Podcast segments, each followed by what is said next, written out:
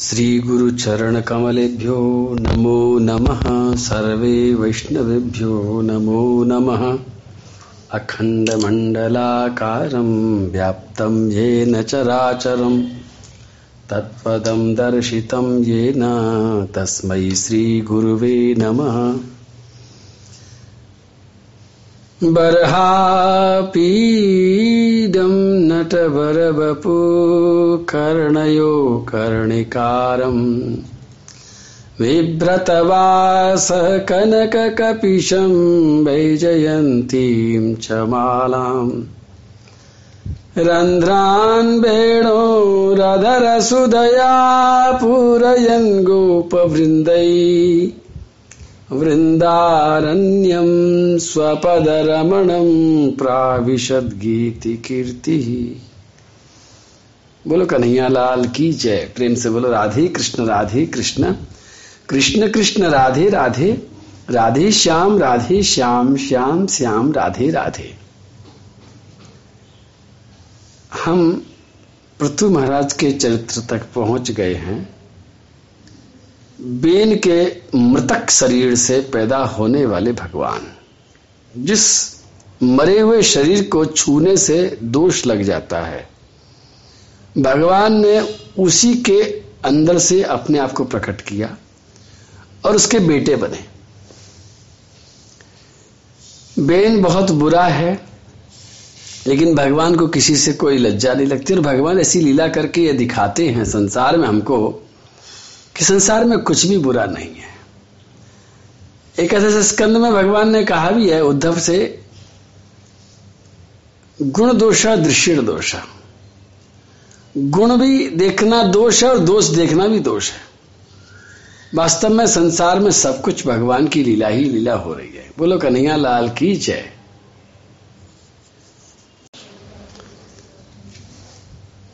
पृथ्वी जी महाराज का राज्याभिषेक हो रहा है। इस राज्याभिषेक का आनंद वास्तव में मन करता है कि भगवान की हर लीला को, हर चरित्र को इस तरह से देखें जैसे हमारे सामने ही सब कुछ हो रहा है। श्री सुखदेव जी महाराज ने वर्णन करने में तो कोई कसर छोड़ी नहीं है। बस अब हमारी ही गलती है कि हम आपको समझा नहीं पाते, हम उस तरह से नहीं सुनाना जानते हैं जिस तरह से सुनाना चाहिए। फिर भी आओ थोड़ा सा देखें कि जब पृथ्वी जी का राज्याभिषेक हो रहा है तो वहाँ पर ऋषि मुनिगण सब बैठे हैं। और ये आप देख रहे हैं कि इस पूरे प्रसंग में ऋषि गुणी ऋषिगण, मुनिगण बहुत अच्छी तरह से अपनी भूमिका अदा कर रहे हैं। बेन को राजा बनाने में भी ऋषि मुनि आगे आए, फिर उसको समझाने में भी आगे आए। और जब वो नहीं समझा तो उसको मारने में भी वो आगे आए। और उसके बाद में जब राजकता बढ़ गई, चोर बढ़ गए, तब फिर से मरे हुए शरीर में से कुछ न कुछ समाधान ढूँढने के लिए ऋषि मुनि आगे आए। देखिए, ऋषि मुनियों का जो खुद का पेट है, वो तो इतना छोटा है कि उसको भरने के लिए तो किसी चीज़ की ज़रूरत ही नहीं है। हम ऋषि मुनियों का आदर करते हैं क्योंकि वास्तव में वो निरपेक्ष रहकर के भी सबके भले में चिंतन करता रहता है। ब्राह्मण को भगवान ने यो ही अपना मस्तक नहीं कह दिया। और ब्राह्मण की भक्ति को यो ही भगवान ने सबसे आगे नहीं कर दिया। क्योंकि ब्राह्मण का मतलब है कि ऐसा इंसान जो अपने पेट के लिए नहीं सोचता, जो अपने सुख के लिए नहीं सोचता, जो अपने दुख निवृत्ति के लिए नहीं सोचता, और जो अकर्मण्य भी नहीं रहता है, जो हाथ पे हाथ रख करके नहीं बैठता, वो सबके लिए सोचता है। सबके भले के लिए सोचता है और उसके बाद में भी अपने आप को तपस्वी जीवन की तरह जीता है। तो ऋषि मुनियों की वास्तव में बहुत महिमा है। ये जैसे जैसे हम भागवत को सुनेंगे, समझेंगे तो ब्राह्मणों की महिमा और उनका क्या कर्तव्य है ये भी समझ में आएगा। तो पृथ्वी जी महाराज का राज्याभिषेक हो रहा है और उस राज्याभिषेक में सुंदर सज करके अर्ची महारानी विराजमान हो गई हैं। ऐसा लग रहा है साक्षात अग्निदेव बैठे हैं और अग्निदेव की किरणें चारों तरफ़ फैल रही हैं। जैसे ही अभिषेक पूरा हुआ, अभिषेक के बाद में इस ब्रह्मांड के बड़े बड़े लोग उनको उपहार देने आए हैं। भागवत में श्री सुखदेव जी महाराज ने हर चीज़ का बहुत प्रेम से वर्णन किया है। पृथ्वी जी महाराज के राज्याभिषेक के बाद में बहुत सारे लोग बहुत सारे उपहार लेकर के आए हैं। क्यों लेकर के आए हैं तो मुझे नहीं मालूम लेकिन लेकर के आए हैं कुछ न कुछ कारण होगा। और उनका वर्णन अगर हो रहा है तो उस वर्णन को सुनने का भी कोई न कोई तो उद्देश्य होगा ही होगा। तो तुम भी सुनो इस, इस वर्णन को कि पृथ्वी जी महाराज के राज्याभिषेक के बाद में सबसे पहले कुबेर ने आकर के सोने का आसन दिया। उसके बाद में वरुण देव ने आकर के एक छत्र दिया। चंद्रमा की चांदनी जैसी निकलती थी उसमें से और छोटी छोटी फुहार निकलती रहती थी हमेशा। उसके बाद में वायुदेव आए और वायुदेव ने आकर के छोटा सा पंखा दिया। और उसके बाद में धर्म ने आकर के ऐसी माला पहनाई कीर्तिमयी माला। जिसके पहनने से उनकी कीर्ति हमेशा बढ़ती ही रहेगी। इंद्र भी आया। इंद्र ने आकर के साक्षात मुकुट पहनाया। और उसके बाद में यमराज ने आकर के एक दंड उनके हाथ में पकड़ा दिया।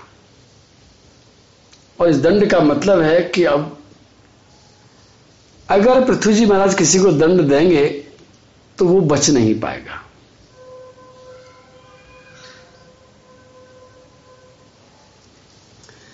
उसके बाद में साक्षात श्री ब्रह्मा जी महाराज ने एक कवच दिया। ऐसा कवच ब्रह्ममय कवच, जिसकी कोई काट नहीं। और उसके बाद में साक्षात सरस्वती जी ने आकर के मणियों का हार दिया। फिर भगवान स्वयं पधारे श्री हरि और उन्होंने सुदर्शन चक्र पकड़ा दिया, उनको गिफ्ट के रूप में।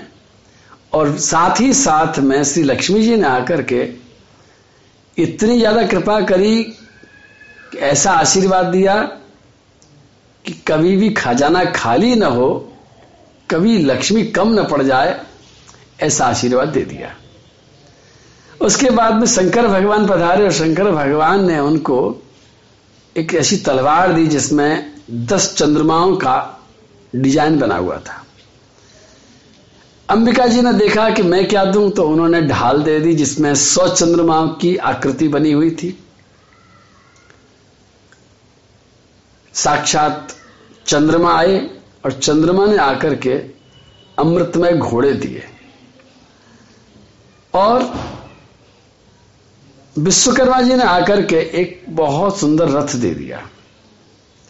स्वयं अग्नि प्रकट हुए और अग्नि ने उनको एक बहुत बड़ा धनुष दिया और सूर्य भगवान ने उस धनुष पर चलाने के लिए बाण दे दिए। पृथ्वी प्रकट हुई और पृथ्वी ने उनको पादुका दी। पादुका कहते हैं चप्पल को। ऐसी चप्पल दी, ऐसी पादुका दी, योगमयी पादुका थी जिनको स्पर्श करके पृथ्वी जी महाराज जहाँ चाहे वहाँ जा सकते हैं। उसके बाद में अंतरिक्ष ने उनको फूलों की माला पहनाई। और अंतरिक्ष में रहने वाले देवी देवता गंधर्वों ने मिलकर के उनको कुछ और भी शक्तियाँ दी अंतर ध्यान होने की शक्ति दी, बाजे बजाने की शक्ति दी। सुंदर गाने की भी शक्ति थी, इस तरह की कलाओं से भी उनको परिपूर्ण कर दिया। ऋषियों ने आशीर्वाद दिया, समुद्र ने शंख दिया, पर्वतों ने, नदियों ने, सबने मिलकर के एक वचन दिया कि आपका रथ जहाँ भी जाएगा, उसके लिए कोई भी नदी, कोई भी पर्वत कभी रास्ता नहीं रोकेगा। रास्ता बना करके हम देंगे। इतना सुंदर इनका राज्याभिषेक और इतनी सारी चीज़ें मिली। बोलो, कन्हैया लाल की जय। अब इसके बाद में क्या हुआ कि उसी समय सूत मागध बंदी जन उनकी स्तुति करने के लिए खड़े हो गए। राज्य लगा हुआ है, सभा लगी हुई है, दरबार सजा हुआ है, और ऐसे दरबार सजा हुआ है जहाँ पर इंद्र हैं, ब्रह्मा हैं, वरुण हैं, सरस्वती जी हैं, साक्षात शंकर भगवान हैं, वो सबके सब उस दरबार में राज्याभिषेक कर रहे हैं, उनको उपहार दे रहे हैं, जय जयकार हो रही है, पुष्प की वर्षा हो रही है। ऐसे समय पर सूत मागध बंदी जनों ने आगे आकर के पृथ्वी जी की महिमा गानी चाहिए। तो जब पृथ्वी जी की महिमा गानी शुरू करी तो पृथ्वी जी ने उनको रोक दिया। हे सूत, हे मागध, सौम्य बंदिस लोके दुना स्पष्ट गुण समेश्यात किमाश्रयो में तब ए सयोजताम मामय भुवन बितथा गिरोवा। चौथे स्कंद के पंद्रहवें अध्याय का बाईसवां श्लोक। पृथ्वी जी महाराज, अब देखिए ऐसा प्रकट हुआ है भगवान का रूप जो कि बाल्यकाल नहीं है एकदम युवक रूप में प्रकट हुए हैं। ऊँचे ऊँचे कंधे हैं, सिर जैसी चाल है। उनका मुखमंडल भी बहुत सुंदर है, नेत्र बिल्कुल सुंदर है, कमल जैसे हैं। भगवान का अवतार है साक्षात। और अर्ची महारानी साक्षात लक्ष्मी जी का अवतार है। लेकिन भगवान अपनी हर लीला में कुछ ना कुछ सिखा देते हैं। सूत मागध बंदीजन ने जब उनकी गुणमाइमा गानी शुरू करी तो सबसे पहले पृथ्वी जी ने रोक दिया। पृथ्वी जी ने कहा, रुक जाओ। भाई, अभी तो मैंने कुछ किया नहीं, तुम गाओगे क्या? अगर आप कुछ भी गाओगे तो वो केवल मेरी मज़ाक उड़ाओगे। मज़ाक उड़ा से क्या फ़ायदा होगा?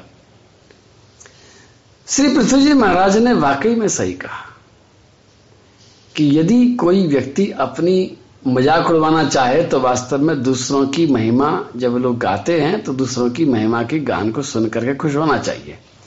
लेकिन कोई भी व्यक्ति, कोई भी उदार व्यक्ति, कोई भी समझदार व्यक्ति, कोई भी शर्म करने वाला व्यक्ति किसी की महिमा, किसी के मुख से महिमा सुन करके खुश नहीं होता है। पृथ्वी जी ने साफ़ मना कर दिया कि भाई मेरी महिमा कम से कम मत गाओ, लेकिन मैं कुछ कर लूँगा तो उसके बाद में पेट भर के गा लेना। अभी तो मैंने कुछ किया नहीं है, अभी तो मैं खाली राजू सिंहासन पर बैठा हूँ, अभी तो मैं प्रकट हुआ हूँ, अभी तो मेरा जन्म हुआ है, मैंने कुछ किया ही नहीं है। और उन्होंने एक तरह से सारे सूत मागत बंदी जनों को चुप कर दिया। अब उसके बाद में क्या हुआ? ये बात फिर कभी। बोलो कन्हैया लाल की जय। प्रेम से बोलो, राधे कृष्ण राधे कृष्ण कृष्ण कृष्ण, राधे राधे राधे श्याम राधे श्याम श्याम श्याम, राधे राधे। एक बात बताना भूल गया था, कल एकादशी है। एकादशी के दिन कुछ लोग कहते हैं, क्या खाएँ, क्या न खाएँ। क्योंकि उनको ऐसा लगता है कि खाना ही सब कुछ है। पर मुझे ऐसा लगता है कि ये जो भोजन हमारे पेट में जाता है, वो तो बहुत कम समय के लिए जाता है। लेकिन हमारे कानों से जो जाता है और हमारे मुँह से जो जाता है, वो यानी वाणी से जो जाता है बहुत देर तक जाता है। इसलिए एकादशी के दिन भगवान के नाम का उच्चारण करते हुए व्रत करना मुझे ज़्यादा अच्छा लगता है। और इसमें हम ज़्यादा देर तक श्री कृष्ण के साथ रहते हैं। और जो पद्धति हमने चुनी है, वो पद्धति बहुत अच्छी है, क्योंकि उसमें भगवान की महिमा बढ़ती है। कूटू खाने से या सिंगाड़े की पकौड़ी खाने से भगवान की महिमा का संबंध नहीं है। वो एक प्रकार का तप ज़रूर है। तो वैसे भी इस कलयुग में तप करना बहुत मुश्किल काम है। तो मैं तप ज़्यादा नहीं करवा रहा हूँ, मैं तो खाली भगवान की महिमा बढ़वा रहा हूँ। और कूटी की पकौड़ी खाने में कोई तप है भी नहीं है। तो मैं कहता हूँ कि भाई, क्या खाओ, क्या नहीं खाओ, ये आप अपने हिसाब से देख लो। मेरा विरोध नहीं है, आप चाहें तो फल खाएँ, आप चाहें तो केवल जूस पी लें, आप चाहें तो केवल दूध पी लें, आप चाहें तो कोई मिठाई खा करके रह लें। वो जैसे आपका शरीर माने, क्योंकि मैंने अक्सर देखा है कि ये चीज़ें शरीर से संबंधित है और कई लोगों को मैंने ये कुटू खा खा करके और इस तरह की गरिष्ठ चीज़ें खा खा करके बीमार होते देखा है। वो सोचते हैं हमको पुण्य मिलेगा, लेकिन अगर शरीर तुम्हारा बीमार हो रहा है तो कोई पुण्य मिलने वाला नहीं है। शरीर स्वस्थ होना पहली शर्त है, क्योंकि गुरु महाराज कहते थे, शरीर माध्यम खल धर्म साधनम। ये शरीर ही हमारे सभी साधनों का एक माध्यम है। ये बीमार है तो कुछ नहीं कर पाओगे। इसकी रक्षा करना, इसको बचा करके रखना, इसको स्वस्थ रखना आपकी हमारी ज़िम्मेदारी है। पुण्य करने के चक्कर में इसको बीमार पटकना कभी उचित नहीं है। कुछ भी करो, लेकिन इसको स्वस्थ रखो। लेकिन इसको स्वस्थ रखने के लिए उल्टी सीधी चीज़ खा करके अगर कोई कह देता है तुमसे अंडा खा के स्वस्थ रहोगे तो मैं मानने वाला नहीं हूँ। कोई कहता है कि मांस खा के स्वस्थ रहोगे, मछली खा करके स्वस्थ रहोगे तो भैया वो स्वास्थ्य जो है, वो टेम्परेरी है। मैंने ऐसे बहुत सारे लोगों को देखा है, जो डॉक्टर के कहने पर आकर के मांसाहार कर लेते हैं शरीर को स्वस्थ करने के चक्कर में, लेकिन शरीर तो उनका स्वस्थ हो जाता है कि नहीं हो जाता नहीं मालूम, लेकिन मन उनका इतना रोगी हो जाता है। एक व्यक्ति मुझे आज से बहुत साल पहले एक बार सीतापुर में मिला था। लंबाई मेरे से छह इंच ज़्यादा थी, तगड़ा था, बिल्कुल नौजवान था। मेरी कथा सुनकर के प्रभावित हो गया, मेरे पास आने लग गया, एक बार बोला, मुझे डर लगता है। मैंने कहा, भैया, तेरे को देख कर दुनिया को डर लग जाएगा, तुझे किसका डर लगता है? तो इतना लंबा चौड़ा है। तो बोले, नहीं, मुझे बहुत डर लगता, आप कुछ बताइए। मैं समझा नहीं। फिर मैंने उसके खान पान के बारे में पूछा। तब उसने बताया कि किसी डॉक्टर के कहने पर मुझे ब्राह्मण का बच्चा था। मुझे लगातार मांसाहार कराया गया था। किसी जानवर को मार करके उसकी कलेजी खिलाई गई थी। मैंने कहा, बस तो भैया, ये डर तभी निकलेगा जब तुम अच्छी तरह से इसका प्रायश्चित करोगे। दूसरों की सेवा करोगे। मैंने देखा है। ऐसे बड़े बड़े पहलवानों को देखता, देखा है कि जो दूसरों को मार सकते हैं, एक मुक्के में दांत तोड़ सकते हैं, एक मुक्के में हड्डी तोड़ सकते हैं, लेकिन वो लोग जब अकेले में जाते तो डरते हैं, क्योंकि वो दूसरों को डराते हैं। शरीर स्वस्थ भले हो जाए, लेकिन अगर उनका मन स्वस्थ नहीं है तो खाली शरीर स्वस्थ होने से भी कुछ नहीं होगा। भोजन ऐसा करो जो शरीर भी स्वस्थ रहे और मन भी स्वस्थ रहे, मन भी शरीर का ही हिस्सा है और बहुत महत्वपूर्ण हिस्सा है। एक बार पैर टूट जाएगा तो काम चलेगा लेकिन मन टूट जाएगा तो काम नहीं चलेगा। एक बार हाथ की हड्डी टूटने से काम चल जाएगा, लेकिन हिम्मत की हड्डी टूट गई तो फिर काम नहीं चलेगा। इसलिए भोजन में कभी भी किसी की हिंसा ना हो, ऐसा भोजन किया जाए। लेकिन ध्यान रखना शरीर जो मानता है वही करना। और एक बात बताऊँ कि सबके शरीर अलग हैं, सबकी आवाज़ें अलग हैं, सबके चेहरे अलग हैं, सबकी अंगूठे की रेखाएँ अलग हैं। इसीलिए हो सकता है जो भोजन मुझे सूट करता हो, वो सकता है आपको न करता हो। हो सकता है मुझे जिसको, चीज़ को खाने से ताकत महसूस होती हो, दूसरे आदमी को उससे कमज़ोरी महसूस होती हो। हो सकता है फलानी चीज़ खा करके मेरा पेट ठीक होता है और दूसरे का खराब होता है। तो ये तो तुमको खुद को देखना है कि तुम्हारा शरीर सात्विक रहे, स्वस्थ रहे, मन में अच्छे विचार आए, आलस्य ना आए, और फिर साथ साथ में हरिनाम का जब चलता रहे तो कल एकादशी है। आपके मन में अगर इच्छा है, ज़बरदस्ती नहीं है मेरी तरफ़ से, अगर मन में बहुत इच्छा है तो मुस्कुराते हुए कर लेना। मैंने अब ज़बरदस्ती करना बंद कर दिया है। पहले पहले मैं ज़ोर लगाता था, अब मैंने बंद कर दिया। अब तुम्हारा मन करे तो कर लेना, नहीं तो कोई ज़बरदस्ती मेरी नहीं है। पर हाँ धीरे धीरे मैं ये व्यवस्था ज़रूर कर रहा हूँ कि तुमने करी है या नहीं करी है, इसकी जानकारी मुझे ज़रूर मिल जाए। और करी है तो कितनी अच्छी तरह से करी है। आपने मुस्कुरा करके बोला है या बिना मुस्कुरा करके बोला है? कैसे बोला है? बोला है कि नहीं बोला है? उत्साह से बोला है कि नहीं बोला है? वो रिकॉर्ड में इसलिए रखना चाहता हूँ ताकि आपको ये बात पता रहे कि इसका महत्व है और मुझे मालूम पड़ रही है ये बात। बोलो कन्हैया लाल की जय। अब प्रेम से बोलो, राधे कृष्ण राधे कृष्ण कृष्ण कृष्ण, राधे राधे। राधे श्याम राधे श्याम श्याम श्याम, राधे राधे।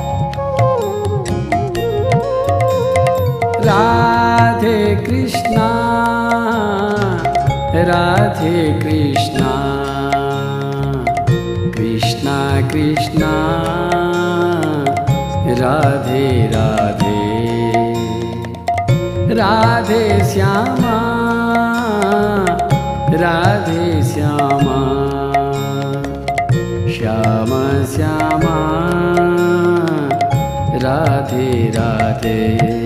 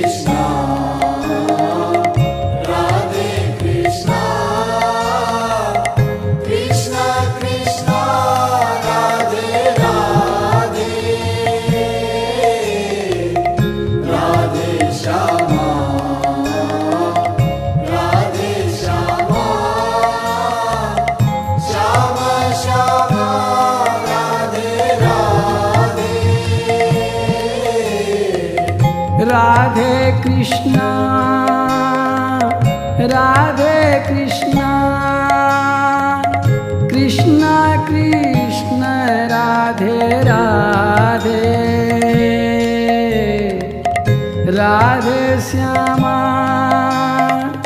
राधे श्यामा। श्याम श्याम राधे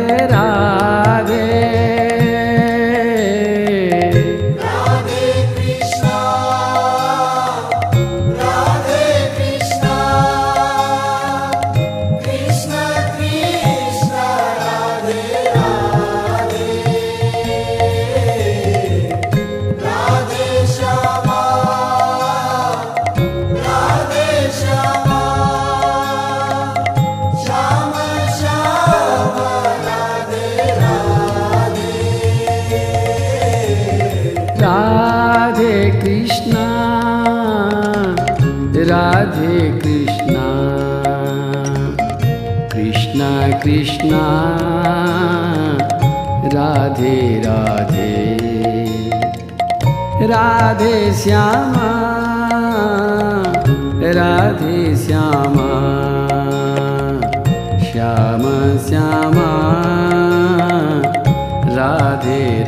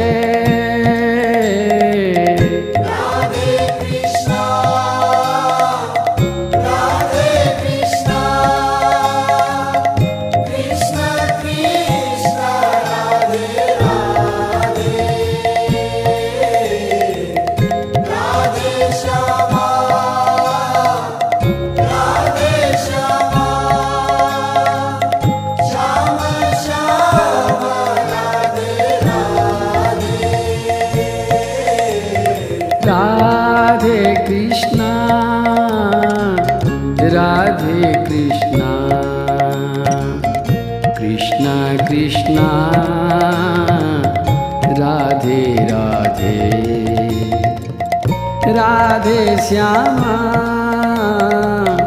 राधे श्यामा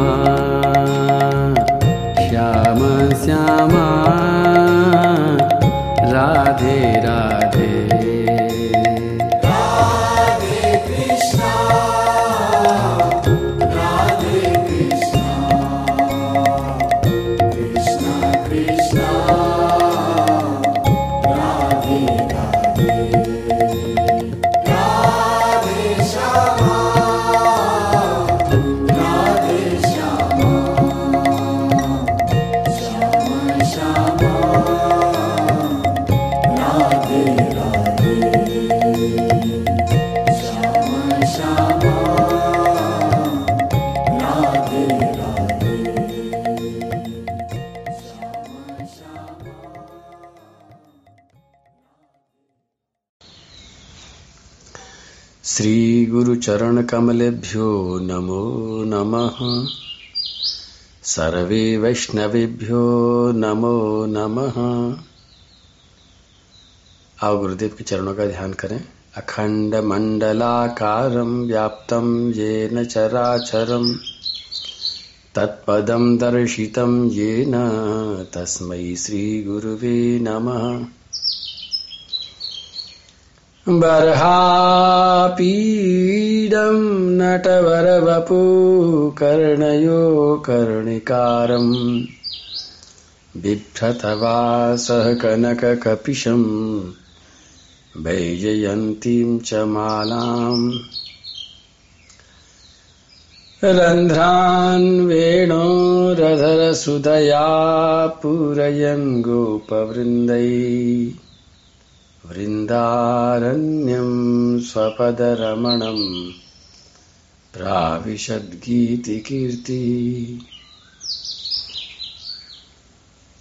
प्रेम से बोलो, राधे कृष्ण राधे कृष्ण कृष्ण कृष्ण, राधे राधे राधे श्याम राधे श्याम श्याम श्याम, राधे राधे।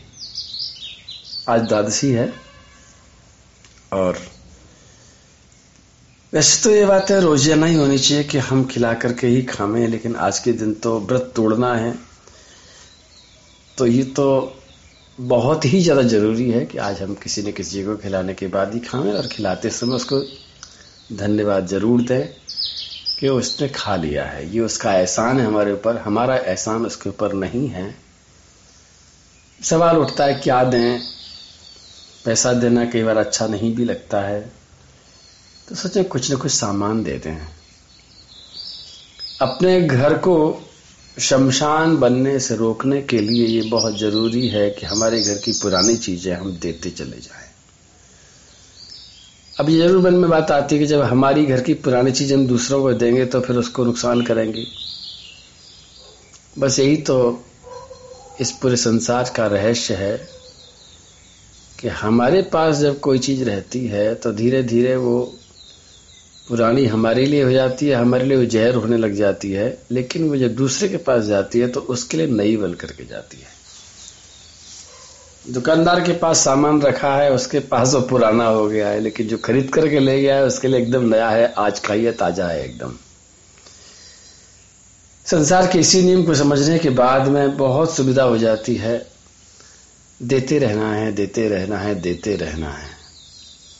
और जब देते रहेंगे, तभी भगवान भी हमको देते रहेंगे। हम देना बंद कर देंगे, भगवान भी देना बंद कर देंगे। और हम ही सोचते रहते हैं, हमारे पास बहुत जब आएगा, तब दे देंगे। भगवान सोचते हैं कि जब इसको लुटा देगा, तब मैं और दे दूँगा। तो ध्यान रखना इस बात का। बोलो, कन्हैया लाल कीजिए। आइए, अब अपन पृथ्वी चरित्र में प्रवेश करें। बोलो, पृथ्वी जी महाराज, की जय। नालम ते महिमानुवर्णने।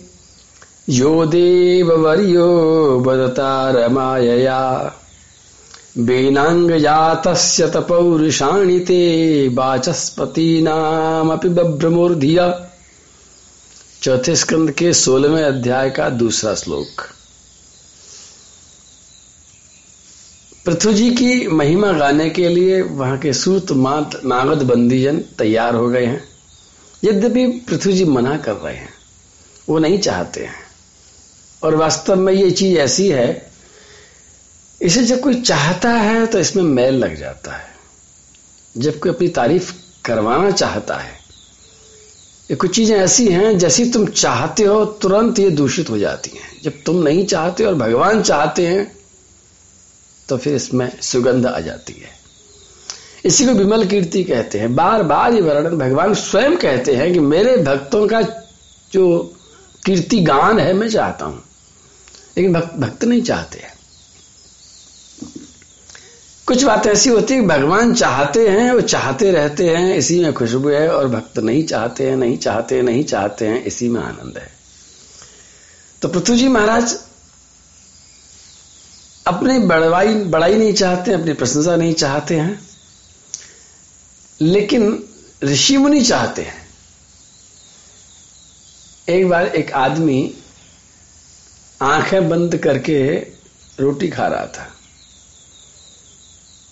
उसके पास केवल रोटी थी थाली में, और थाली में कुछ भी नहीं था, लेकिन वो आँखें बंद करके वो रोटी को तोड़ता और थाली के किनारे पर लगाता और खा जाता। कुछ था नहीं। एक संत ने पूछा कि भाई, तुम थाली में कुछ है तो नहीं है क्या चीज़ लगा रहे हो? बोले, साहब, मुझे मालूम है कुछ नहीं है, लेकिन क्या करूँ? मैं कल्पना कर रहा हूँ कि यहाँ नमक रखा हुआ है और मैं नमक से रोटी लगा लगा करके खा रहा हूँ। संत ने कहा कि भाई, जब तू कल्पना ही कर रहा है तो नमक की कल्पना क्यों कर रहा है? फिर घी बुरे की कल्पना कर, रबड़ी की कल्पना कर, दही की कल्पना कर अच्छी सब्ज़ी की कल्पना कर, जब तू कल्पना से ही खा रहा है तो फिर नमक क्यों लगा रहा है? तो मैंने ये बात इसलिए सुनाई कि इससे पहले राजा बेन था और बेन ने जो भी कुछ किया आपको मालूम है। लेकिन जब बेन के अंदर से भगवान प्रकट हो गए हैं तो फिर कोई कसर क्यों छोड़ी जाए? वास्तव में भगवान तो कल्पतरु हैं। भगवान तो कल्प वृक्ष के समान है। अपने भक्त की हर इच्छा पूरी कर देते हैं। तो ऋषि मुनियों ने उन सूत्र मांगलों को ऐसी प्रेरणा करी कि अब तुम कसर मत छोड़ो, अब नमक से रोटी खाने का टाइम नहीं है। अब तो जितने व्यंजन बन सकते हैं, सब बना डालो। और हमें भगवान से वो सब बातें कह डालनी है, भगवान से उन्होंने सब कुछ कहना शुरू कर दिया जैसा जैसा उन्हें चाहिए था। और इसके लिए सबसे पहले तो उन्होंने कहा कि प्रभु, आप साक्षात नारायण हैं। और आपकी महिमा का वर्णन करने में हम बिल्कुल समर्थ नहीं है। क्योंकि आप अनंत हैं, भगवान अनंत हैं। अनंत को कैसे वर्णन करेंगे?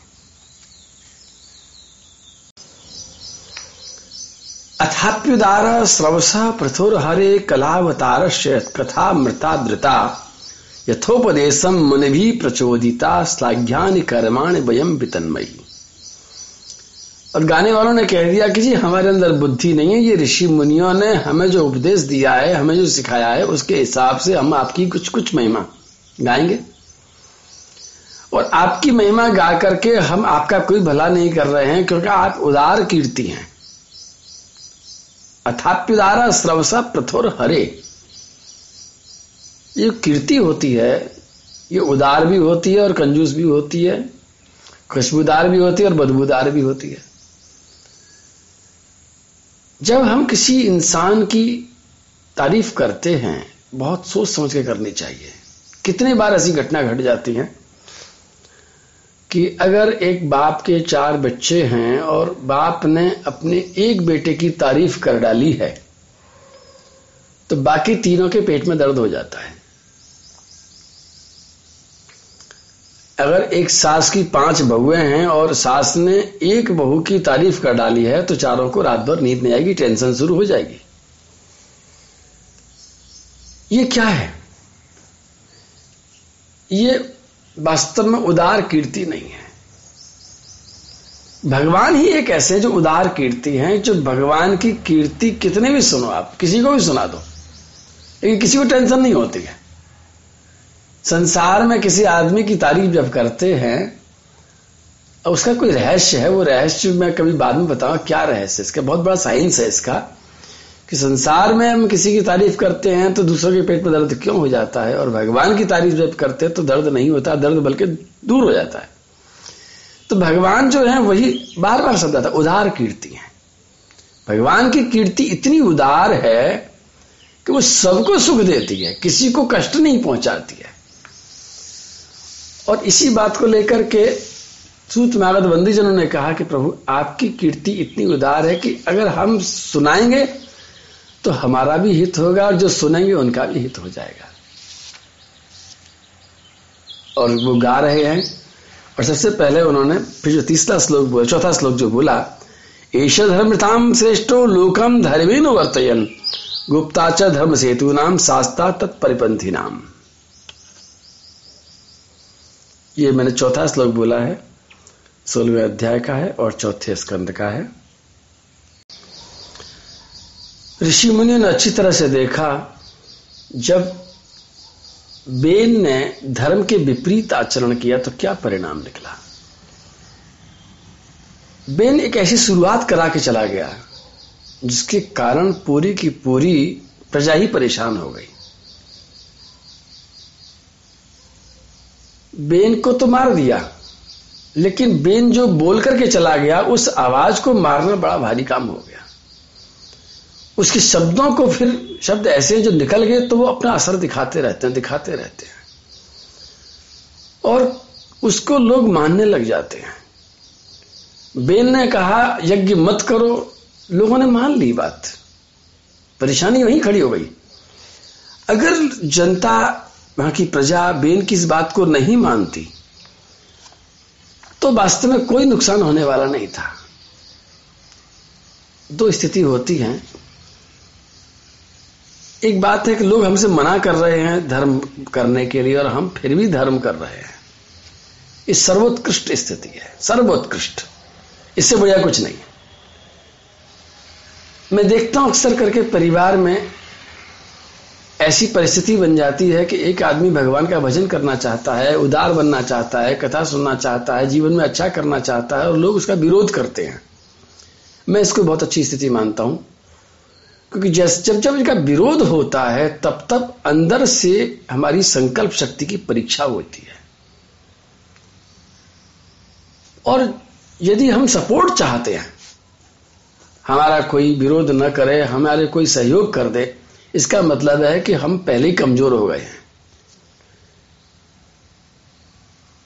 मैंने अक्सर करके देखा है जो बागवानी करते हैं, जो पौधे बेचते हैं तो मैं एक बार छत्तीसगढ़ गया था तो वो स्टीविया के मीठी तुलसी के पौधे बेचते थे। उन्होंने कहा, जी, मेरे पास में दो तरह के पौधे हैं। ये पौधा पाँच रुपए का और ये पौधा दस रुपए का है। मैंने देखा कि दोनों साइज़ तो बराबर है। दोनों पौधे ही एक जैसे लग रहे हैं। ये पाँच का क्यों, ये दस रुपए का क्यों, डबल दाम क्यों कर दिए जी आपने? उन्होंने कहा कि इसकी हार्डनिंग हो चुकी है और इसकी हार्डनिंग नहीं हुई है। मैंने कहा, ये हार्डनिंग क्या होती है? तो उन्होंने बताया कि हार्डनिंग का मतलब है इसको मज़बूत बनाना।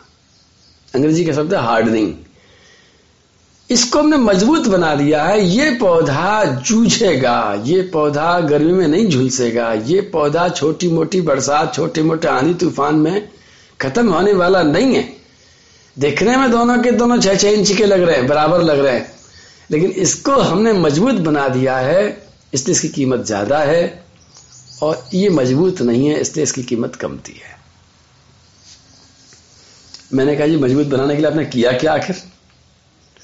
तो उन्होंने बताया कि हमने इसको पपोल करके नहीं रखा है, बल्कि हमने इसकी अंदर की शक्ति को टटोल करके रखा है।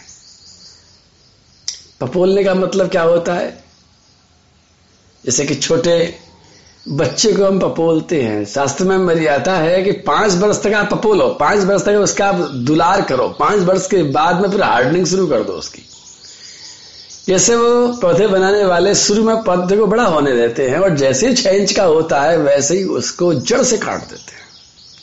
जड़ के पास से एकदम कैंची चला देते हैं, काट देते हैं। क्या वो दुश्मन है उसके? अरे दुश्मन नहीं है, वो सच्चे हितैषी है। काटने से उस पौधे को आती है गुस्सा। उसको बड़ा बुरा लगता है कि तुमने मेरे को काट दिया। अच्छा अब बताता हूँ। वो वो पौधा दोबारा से फूटता है, फिर दोबारा से काट देते हैं। बिल्कुल जड़ के पास से काटते हैं उसको। और उसके बाद में फिर उसको और गुस्सा आती है। और वो जो गुस्सा में घुर्राया हुआ जो पेड़ होता है, वो पूरा का पूरा इतना मज़बूत हो जाता है कि फिर उसको कोई मौसम आसानी से खत्म नहीं कर सकता है। लेकिन जिसको उन्होंने नहीं काटा है, जिसको बहुत पपोल करके रखा है वो कभी भी थोड़े से भी परेशानी में आ करके थोड़ा सा मौसम बिगड़ेगा और वो पूरा का पूरा खत्म हो जाएगा। जैसे कि आपने आजकल देखा होगा कि जो माता पिता अपने बच्चों को किसी भी परेशानी में नहीं पढ़ने देना चाहते बिस्लरी का पानी पिलाएँगे स्वच्छ भोजन कराएँगे। कोई हमारे बच्चे को अगर दादी ने डांट दिया तो दादी से लड़ पड़ेंगी बहुएँ कि तुमने मेरे बच्चे को क्यों डांटा? किसी तरह की तकलीफ़ नहीं आने देंगे। स्कूल में भी एसी होना चाहिए, घर में भी एसी होना चाहिए, कार में आएगा तो कार में भी एसी होना चाहिए। वास्तव में वो पाँच रुपए वाला पौधा तैयार कर रहे हैं। अगर दस रुपया वाला पौधा बनाना है तो उनको कठिनाई सामने ला करके रखनी चाहिए। जो कठिनाई में जो आगे बढ़ेंगे तो उनकी मजबूती अलग होगी वो कीमती बन जाएँगे। उसी तरह से कोई व्यक्ति जब मेरे से आकर कहता है कि महाराज जी, ऐसी कृपा कीजिए कि हमारे परिवारीजन भगवान की भक्ति करने में हमारा साथ दें। तो मैं समझ जाता हूँ कि ये पाँच रुपया वाला पौधा बनना चाह रहा है। अरे मैं कहता हूँ, तुझे दस का नहीं, भगवान पचास रुपए वाला बनाना चाह रहे तो क्यों घबरा रहा है? भगवान के ऊपर छोड़ दे। जितना जितना तेरा विरोध होगा तो दो बातें होंगी कि या तो तू भगवान को छोड़ बैठेगा अरे कौन झंझट में पड़े और या फिर तू अपने अंदर से इतनी ताकत पैदा कर लेगा और ध्यान रखना, उनका कोई दोष नहीं है, वो तेरे दुश्मन नहीं है। वो तेरे को हार्डनिंग करने के लिए भगवान ने फिट किए वो सबके सब भगवान के फिट किए हुए लोग हैं। जितना जितना विरोध होगा तुम्हारा, उतना उतना ज़्यादा तुम्हारे अंदर से शक्ति जागृत होगी। तो मैं बता रहा था कि बेन ने जब विरोध किया कि कोई भी यज्ञ नहीं करेगा, उस समय की जो प्रजा थी, प्रजा की भी गलती थी। प्रजा कहती कि ठीक है साहब नहीं करेंगे। अरे, यज्ञ करना, दान करना, भगवान का भजन करना, अंदर की बातें होती हैं। तो ऊपर से कैसे मेजर कर सकते हो? ऊपर से कैसे जाँच सकते हो? दिखा के नहीं करते, चुपचाप कर लेते। लेकिन वास्तव में वो भी कमज़ोर थे और प्राय अक्सर लोग कमज़ोर ही होते हैं। तो बेन की बात को उन्होंने पकड़ लिया था और सब के सब लोग धर्म को छोड़ बैठे थे। इसलिए पृथ्वी महाराज का जब गुणगान किया जा रहा है तो सबसे पहले ये बात कही जा रही है ईश्वर धर्मताम श्रेष्ठो, लोक लोकम धर्मेन वर्तयन।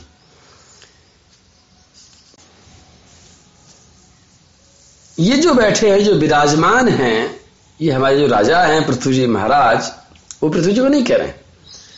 पृथ्वी जी महाराज को तो दो श्लोक बता दिए कि महाराज, आपकी महिमा को हम गा नहीं सकते हैं, आप अनंत हैं, आप साक्षात नारायण हैं। आपकी महिमा को गाने में साक्षात ब्रह्मा जी भी हार जाएँगे। इसलिए हम तो थोड़ी बहुत बात करेंगे, बस। और वो उनसे नहीं कह रहे हैं, अब वो प्रजाजनों से कह रहे हैं कि ये जो बैठे हैं सिंहासन पर पृथ्वी जी महाराज, ऐसे धर्मवृताम श्रेष्ठ हो। जितने भी दुनिया में धर्मधारी हुए हैं, जिन्होंने धर्म का पालन किया है उन सब में श्रेष्ठ हैं ये महाराज पृथु। और क्यों श्रेष्ठ हैं? क्योंकि लोगों को धर्म में लगाने वाले हैं। खुद धर्म करना एक बात होती है, दूसरे को धर्म में लगाना बहुत बड़ी बात होती है। खुद भजन करना एक बात, दूसरे को भजन में लगाना बहुत बड़ी बात। जिस तरह से खुद खा लेना छोटी सी बात, लेकिन दूसरे को भोजन कराना बहुत बड़ी बात। जिस तरह से पेट में भूख लगती है तो भोजन का दूसरों को इंतज़ाम करते हैं। उसी तरह से आत्मा की भूख बुझाने के लिए हमें धर्म का इंतज़ाम भी करना चाहिए। तो पृथ्वी जी महाराज, सबको धर्म में लगाने वाले हैं, ये सबसे बड़ी बात है। और इसके साथ साथ में एक बात और कहती गोप्ताच धर्म सेतु नाम, शास्ता तत्पर पंथी नाम। जो धर्म में नहीं लगने चाहेगा, उसको ये दंड भी देंगे। खाली हाथ नहीं जोड़ेंगे, मनावने नहीं करेंगे, प्रार्थना ही नहीं करेंगे इनके दंड में इतनी ताकत होगी कि आदमी राज़ी राज़ी, नहीं तो गैर राज़ी लगे भैया। अरे डॉक्टर दवाई देता है तो वो हाथ जोड़ के प्रार्थना नहीं करता, थोड़ा सा बोल देता है, लेकिन उसको मालूम है कि तू दवाई नहीं खा तो इंजेक्शन ठोकेगा वो आदमी तो उसे ठीक करना है। इसी तरह से राजा का और परिवार में अपने नेता का, अपने जो बड़े लोग हैं, उनका जो कर्तव्य है। बच्चा नहीं मान रहा है, जी, मैं क्या करूँ? बच्चे आजकल के मानते नहीं हैं। मुझे बड़ी हँसी आती है। मैं देखता हूँ कि ये बच्चे जो आज धर्म की बात नहीं मान रहे हैं, किसी को प्रणाम करने की बात नहीं मान रहे हैं, लेकिन जब ये बीमार पड़ेंगे तो तुम्हारे लिए ही दुखदाई सिद्ध हो जाएँगे। श्री पृथ्वी जी महाराज के पास दोनों ताकत हैं। वो राज़ी राज़ी भी धर्म में लगाना जानते हैं और गैर राज़ी भी धर्म में लगाना चाहते हैं। और ये वास्तव में उसके हित के लिए ज़रूरी है पृथ्वी जी महाराज को कुछ नहीं चाहिए। ये जो भी दंड विधान होता है, वो दंड देने वाले की मनमानी के लिए नहीं होता है। अगर दंड देने वाला क्रोध में आकर के अपने क्रोध को शांत करने के लिए, अपने खुद की प्रसन्नता के लिए अगर किसी को दंड देता है तो गलत है। एक छोटी सी बात, एक बार एक पुलिस वाले ने चोर को पकड़ा। थाने में ले गया। थानेदार ने देखा और उसे सजा सुनाई, दस डंडे मारो। कांस्टेबल से कहा, दस डंडे मारो। कांस्टेबल ने हाथ में डंडा लिया। एक, दो, तीन, चार, पाँच, छह डंडे मार दिए। छह डंडे मारने के बाद उस चोर को पता नहीं क्या सूझी कि चोर ने कांस्टेबल के ऊपर थूक दिया। ऐसा थूक दिया तो कांस्टेबल को गुस्सा आया, उसने कहा, ठीक है, अब बताता हूँ तेरे को। सातवां डंडा जब उसने मारा तो इतनी ज़ोर से मारा कि वो एक ही डंडा चार के बराबर था। और जैसी सातवां डंडा पड़ा, चोर बेचारा ज़ोर से चिल्ला भी उठा और थानेदार ने देख भी लिया। थानेदार ने कहा, बस, हो गया। कांस्टेबल बोला, सर, अभी तो तीन बाकी हैं। थानेदार बोला, तीन बाकी नहीं है, हो गए पूरे के पूरे. बोले, सर, कैसे हो गए? बोले, देख, सुन, छह डंडे तू मार रहा था। वो तू केवल ड्यूटी बजा रहा था और वो मेरे आदेश का पालन कर रहा था और वो हम जो कर रहे थे, इसके भले के लिए कर रहे थे। हमारा व्यक्तिगत कोई से झगड़ा नहीं है, व्यक्तिगत रूप से हम इसका बुरा नहीं चाह रहे हैं। लेकिन इसने जब थूक दिया तो तू व्यक्तिगत हो गया, तेने डायरेक्ट इस पर अपना क्रोध निकाल दिया है। तो ये क्रोध करने वाली जो बात है, और वो भी अपने व्यक्तिगत कारण से क्रोध करना। बस, तुम्हें क्रोध आना चाहिए, अभी आएगा, देखना। पृथ्वी जी महाराज को ऐसा क्रोध आया, लेकिन क्यों? क्रोध आता है, लेकिन क्यों? बस क्यों है में ही सारा छार छिपा हुआ है। बोलो प्रेम से, पृथ्वी जी महाराज की जय कन्हैया लाल की जय। राधे कृष्ण राधे कृष्ण कृष्ण कृष्ण, राधे राधे राधे, श्याम राधे, श्याम श्याम श्याम, राधे राधे।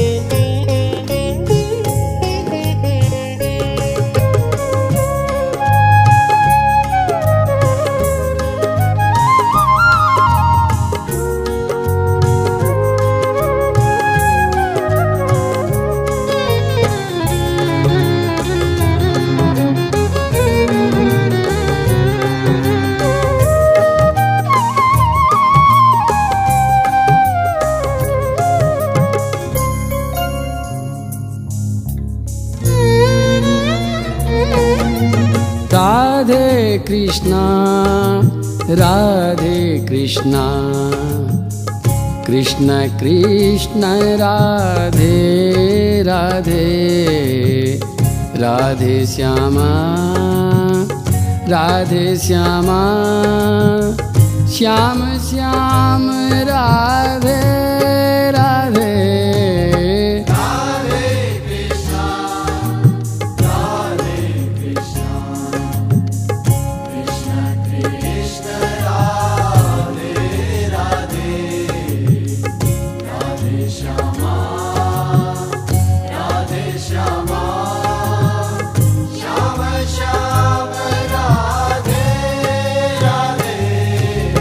राधे कृष्णा राधे कृष्णा। कृष्ण कृष्ण राधे राधे। राधे श्यामा राधे श्यामा श्याम श्याम राधे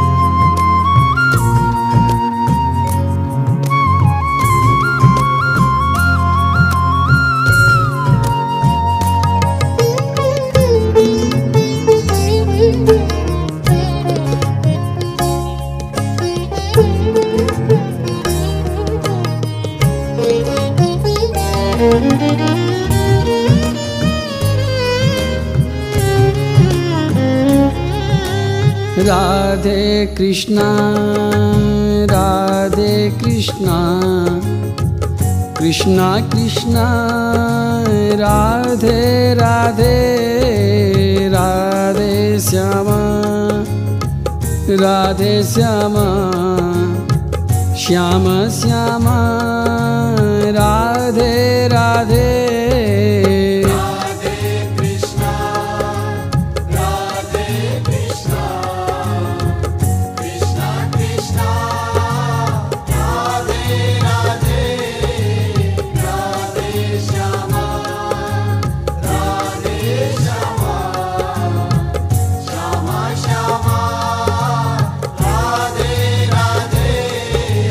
राधे कृष्णा राधे कृष्णा कृष्णा कृष्णा राधे राधे राधे श्यामा राधे श्यामा श्यामा श्यामा राधे राधे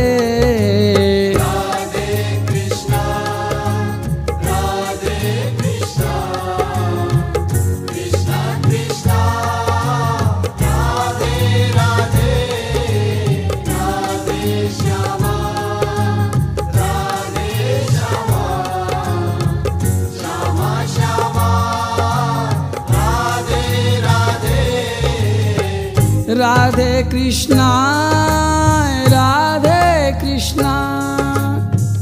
कृष्ण कृष्ण राधे राधे। राधे श्यामा राधे श्यामा। श्याम श्याम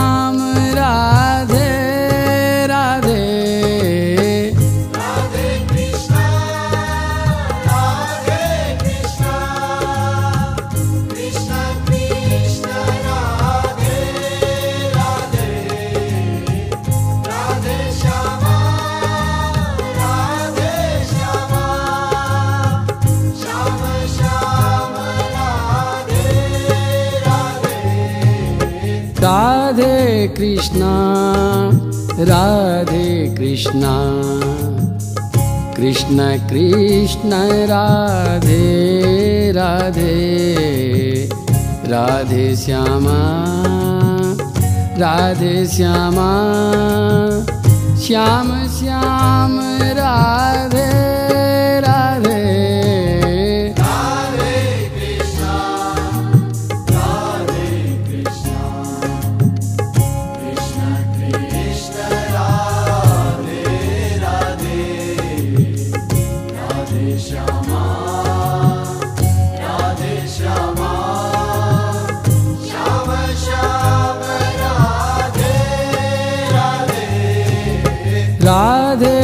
कृष्णा राधे कृष्णा। कृष्ण कृष्ण राधे राधे। राधे श्यामा राधे श्यामा। श्याम श्याम राधे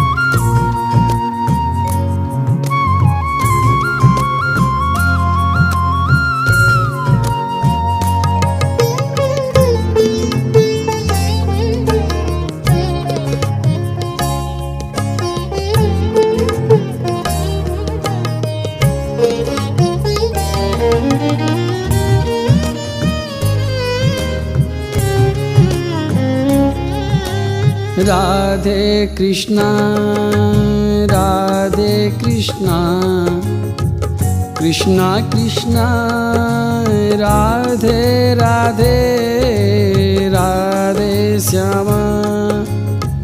राधे श्यामा श्याम श्यामा।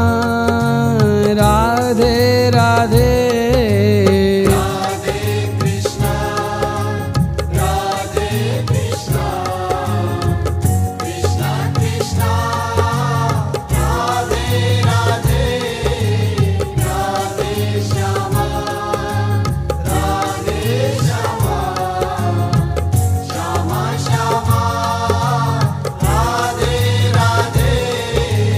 राधे कृष्णा राधे कृष्णा। कृष्णा कृष्णा राधे राधे राधे श्यामा राधे श्यामा। श्यामा श्यामा राधे राधे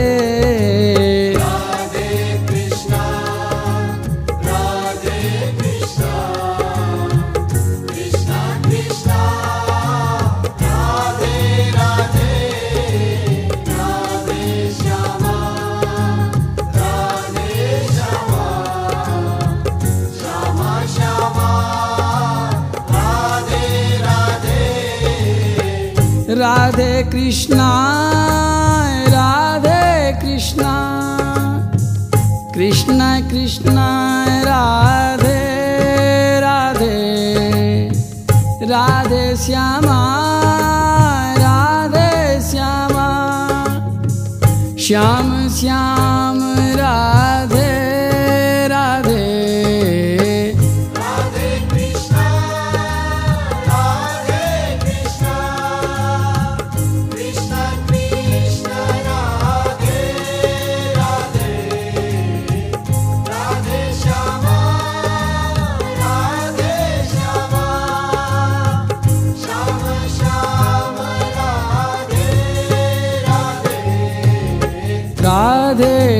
कृष्णा राधे कृष्णा। कृष्ण कृष्ण राधे राधे। राधे श्यामा राधे श्यामा। श्याम श्याम राधे